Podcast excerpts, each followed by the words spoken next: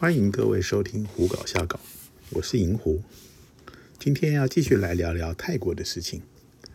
泰国的情色玩意儿很多，各式各样的店铺，各种的玩法也非常的多。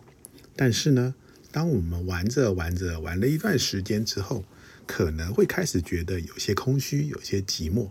开始厌倦了每天或是每一次去找不同的小姐的这种状况。当你开始有这样状况的时候呢，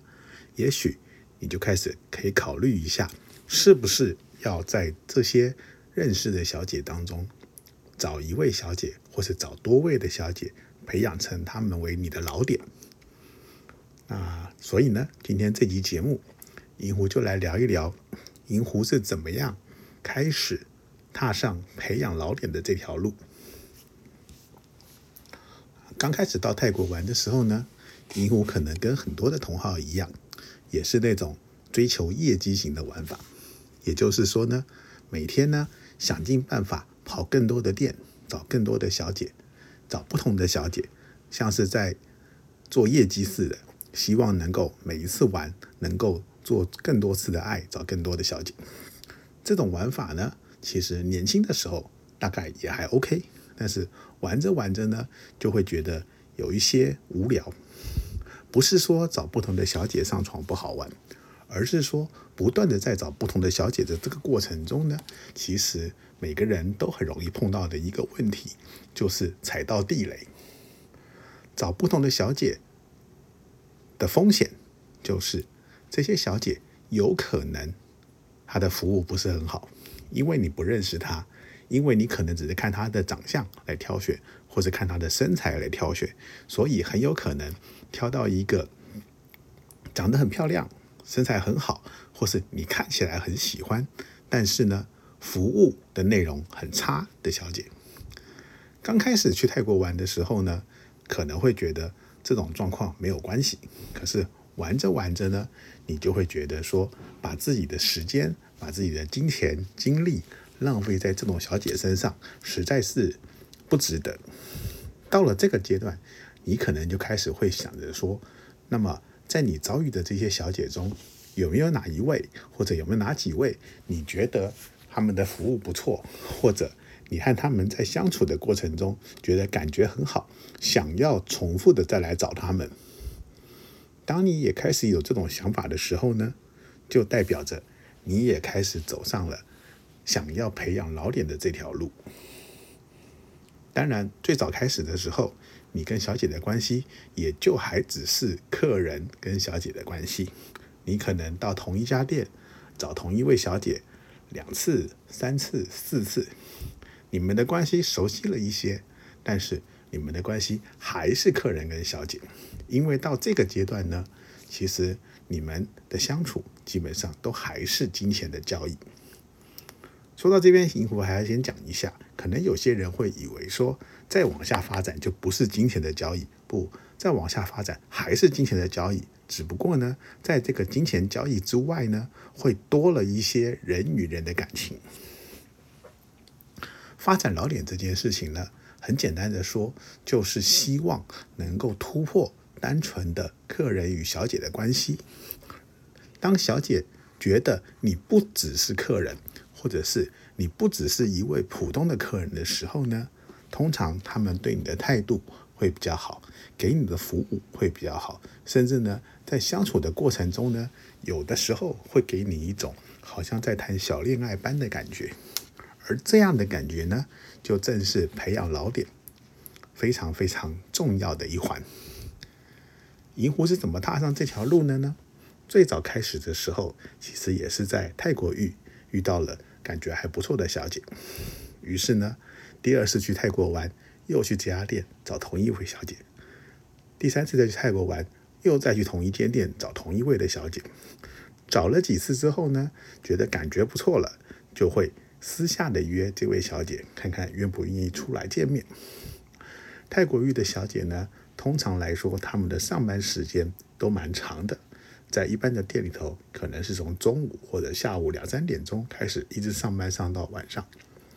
所以呢，他们的自由时间其实相对来说比较少。因此，小姐如果要了妇女的约，要么是他跟店里请假，要么是他刚好有放假日，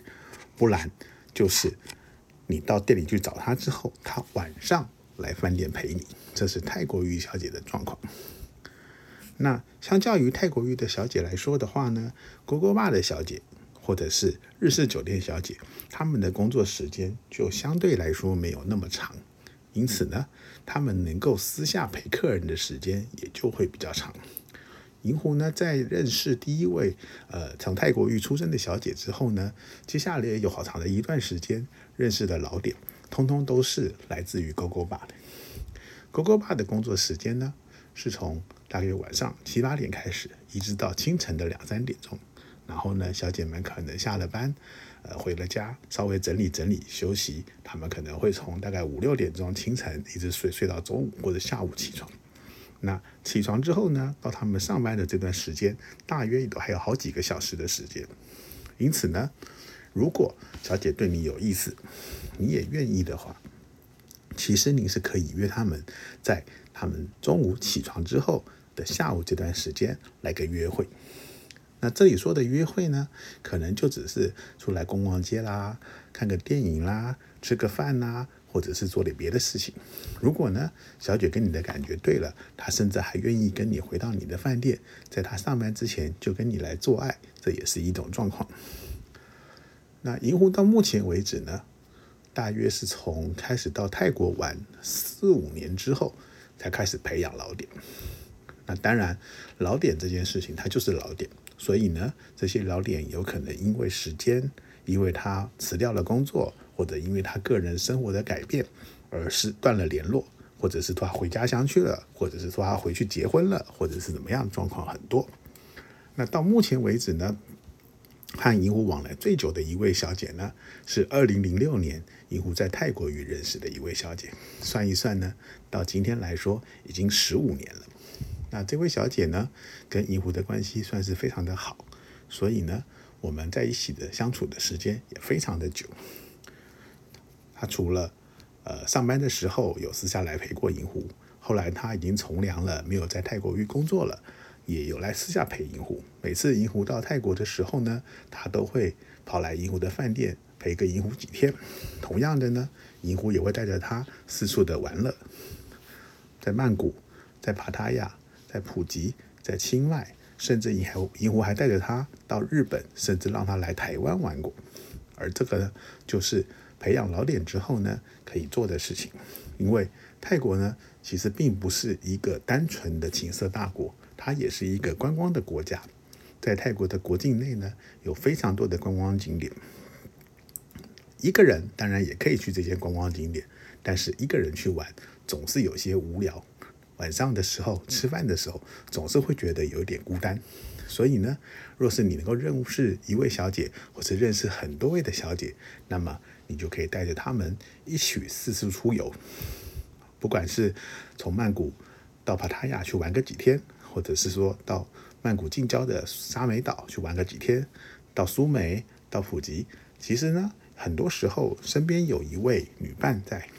玩起来的感觉也会不一样。那这边要说的是呢，老点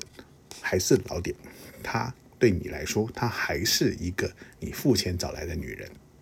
因此呢，带老点出游这件事情，必须要知道的是，你还是必须要给他们钱的。至于给他们多少钱这件事情呢，那就依每个老点在经济上的需求不同而有所不同。举个简单的例子来说，如果有一位小姐，她原来陪你一天要收你五千块钱，那么她陪你四天。给他两万块，其实是很正常的事情。那也有一些小姐呢，在你包她比较长的天数，例如四天、六天的时候，她可能会收稍微再少一点。或者是呢，如果运气好，您长得比较帅，然后是小姐比较喜欢的类型，那么很有可能有一些小姐会愿意不收你的钱陪你去玩。这样的状况呢，银狐本人是没有发生过。但是呢，银狐曾经看到过有人发生过这样的事情。发生这样的事情到底是好还是不好呢？其实就银狐个人的认为是这样，并不好，因为这代表着你跟这位小姐的关系已经超过了金钱的关系，而会开始有一些感情上的纠葛。刚才银狐前面有说过了，跟小姐培养关系变成老点之后的好处是，他是在金钱关系之上有一点小恋爱的感觉。但是呢，小恋爱的感觉不代表它是真正的恋爱，它就是一个架构在金钱之上的关系。所以，如果万没没有金钱的情况之下，那就是单纯的恋爱。那么到了这个阶段呢，你可能要思考一下，你能够给这位小姐什么，而她实际要的是什么。有很多在情色场所工作的小姐，她们在这边工作的目的，除了赚钱之外，也会希望能够遇到一个愿意跟她终身在一起的人，或者是能够从此照顾她的人。这两点呢，通常来说，它的背后都隐藏着一个，是你必须未来可能在金钱上必须要能够满足的。因此，当小姐说愿意陪你去玩，而不愿意收你的钱的时候，你所要担心的是，她可能要的不只是钱，而是你的人。我们很多人到泰国去就是玩乐，可能很多人在台湾有老婆、有女朋友、有家庭，因此呢。要非常小心，避免自己遇到这样的状况。那银狐本身在台湾是单身，所以呢，到泰国玩了相对来说比较没有负担。可是呢，对银狐来说也会非常避免发生这样的状况。当银狐发现小姐对银狐有一些非分之想。例如说，她可能想跟银狐结婚，想要帮银狐生孩子，什么这些奇奇怪怪的状况的时候呢，银狐也会很清楚的跟他们表示，银狐并不想进入这样的关系，我只是一个来玩乐。那如果你跟我在一起很愉快，你愿意跟我在一起，那 OK。但是呢，想要走到更进一步、下一步这种况，那是不可能的，因为银狐是没有办法度那样的生活。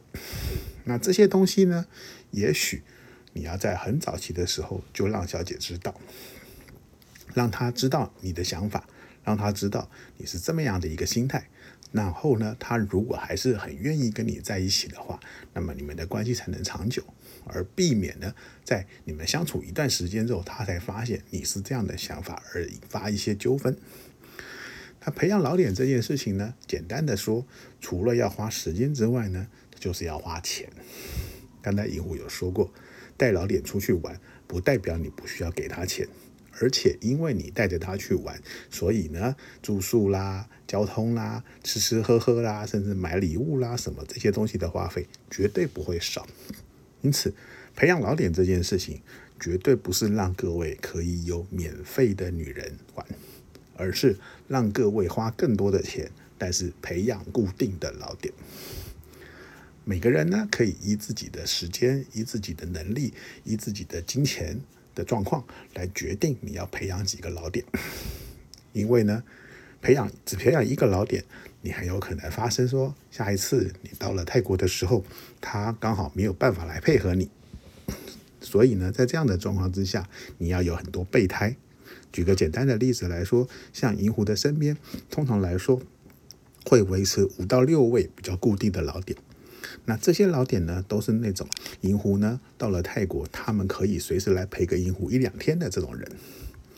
当然，银狐跟他们的关系有亲有疏，有些关系比较深，有些关系稍微浅一点，有些认识的时间比较长，有些才刚刚认识没有多久。反正呢，在银狐的心心里呢，一直有一个名单，是记录的这些老点。然后他们跟银狐的关系，所以每一次呢，银狐要前往泰国之前呢，就会依这些老点的亲疏状况来安排要跟他们相处多少天。那当然是从最亲密的开始联络，如果最亲密的没有办法配合，就往第二顺位、第三顺位、第四顺位这样一直以此类推。